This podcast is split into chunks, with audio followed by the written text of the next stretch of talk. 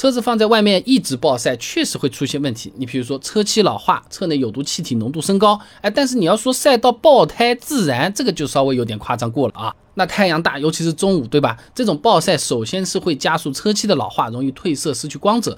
张放发表在期刊《汽车使用技术》上面的论文《汽车车漆保养方法研究》上面这么说的啊：太阳光中的紫外线能够破坏有机物和无机物分子结构，而任何一种有机或无机原料和有机树脂都只有在稳定的分子结构下才能展现色彩和光泽。哎，就和我们家里的阳台上面这个柜子晒久了，你看颜色是不是也会变掉的啊？一样的道理。至于说你把这个车子晒到，裂出来了，有裂纹了，不至于，不至于啊。国标 QC 杠 T 四八四幺九九九汽车油漆涂层啊，就对汽车油漆涂层的耐候性做了一些要求，必须在海南岛暴晒两年，哎，或者使用四年不起泡、不粉化、不生锈、不开裂才行。所以我们不用过于担心，一九九九年就有国标了。对不对？现在肯定是更加优化了。那么除了车漆老化一直被暴晒呢，它会加速车子内饰和密封条的老化。内饰举个例子啊，内饰嘛主要是高分子材料，比较容易受到太阳光伤害的。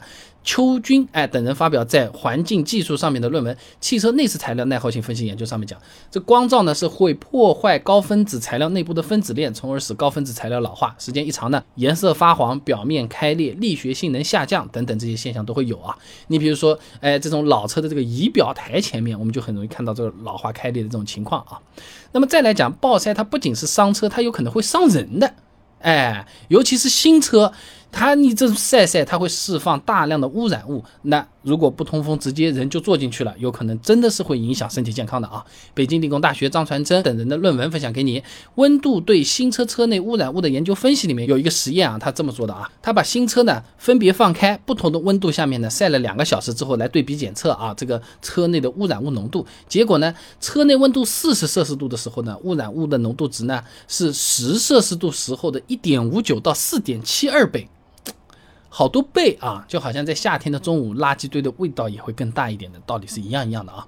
以前我视频也讲过的啊，在室外温度三十四点三摄氏度、湿度百分之五十二点六的这个条件下，暴晒一个小时，车内空气平均温度已经四十四摄氏度了。你你车内的温度其实是比气温要高的啊，也就是说，假如你是新车的话，哎，你夏天高温下面只要暴晒一个小时，车内污染物浓度它就已经爆表了，就几倍几倍的上去了啊。那刚才算是暴晒确实对车子有影响的地方啊，但还有一些算是谣言的，也跟大家聊一聊。第一个，车子暴晒会导致爆胎，实际上由于暴晒，轮胎温度的确会升高的，确实对轮胎的老化也是有一定影响的。但你说晒到直接爆胎就有点夸张了，就好像医生说你糖吃多了是不好的，结果传着传着就是你你只要吃糖，哎，你就能得糖尿病，这个就有问题啊。你光是暴晒，轮胎温度其实还没有开起来的时候高，所以不用太担心的啊。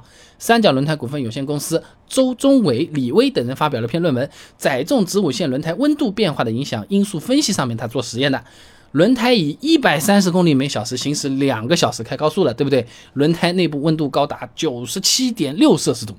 东南商报也做了个实验，车子暴晒两个小时之后，轮胎温度呢五十五点二摄氏度。哎，远低于开高速的这个轮胎工作温度的，所以说啊，都在这个范围内，不要相信啊，晒晒就比开高速还烫，不会的。那还有朋友说啊，车子在太阳底下暴晒，它会自燃的，你烧烧烧起来。你看小时候我们拿个放大镜对着这么照照，它不是能把火柴都点着吗？对不对？单独的高温条件，它是不会导致车子自燃的。发生自燃多半是车子本身有可能就有点问题了。李海江发表在期刊《火灾科学》上面的论文《机动车火灾统计与分析》里面，他就讲到啊，这自燃火灾主要是机动车。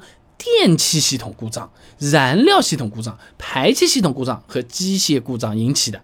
那相比停在那边，汽车在开的时候发生火灾的可能性其实是要更大一点的啊。吉林大学王健的硕士论文分享给你，《汽车火灾原因调查及预防的研究》上面他这么说的啊，在汽车火灾事故当中呢，行驶状态的时候发生火灾的呢是居多的，约占七成。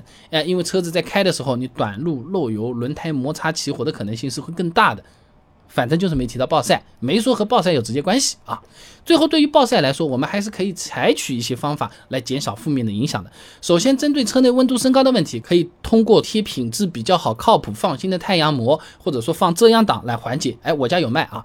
重庆大学龙恩生等人发表的论文《夏季户外停放空调汽车的车内温变特性研究》上面也讲到过啊。相同外部条件情况下，贴有太阳膜的汽车车内温升在停车十分钟以后，比未贴太阳膜的汽车小。小时摄氏度以上。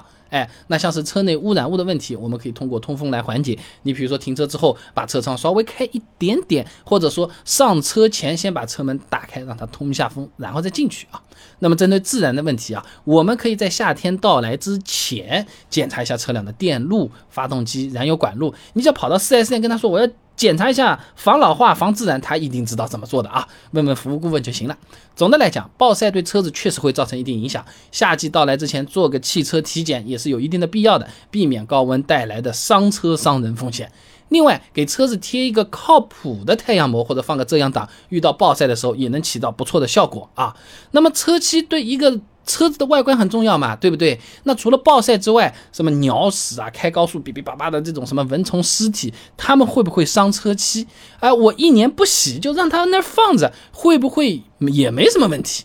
那车子上面有可能会有一些小的这种划痕，对不对？我是把它凑凑足了，一口气再去做呢，还是出现一次就做一次？哪一种更好一点？后喷的车漆和原厂车漆，大家知道有一定的差距，为什么连 4S 店也做不到完全一样？想知道这些很简单，关注微信公众号“备胎说车”，回复关键词“车漆”就可以了。那我这个公众号呢，每天给你一段汽车使用小干货，文字、音频、视频，挑你自己喜欢的版本就可以了。备胎说车，等你来玩哦。